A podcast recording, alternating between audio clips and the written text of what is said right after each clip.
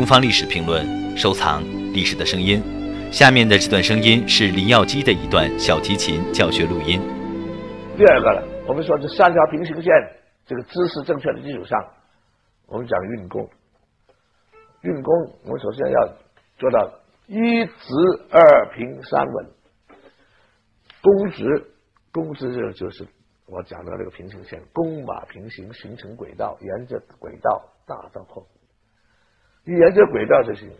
所以我们现在大家来看看，比如说我们在空中，我先解放弓子在弦上，第一个重要的问题，我们在练空弦的时候，我们要弓子一身的力量去拉。我们解放弓子在弦上，弓跟弦是一家。我们往往是把这个弓子捏死了以后，再去练放松。哎呀，千万放松放松，本身捏死的。我们要解放弓子，弓子放悬上，像就全放在湖上湖面上一样，推顺水推舟。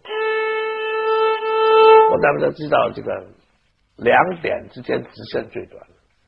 所以，弓直以后，直线运动是我们运动的基础。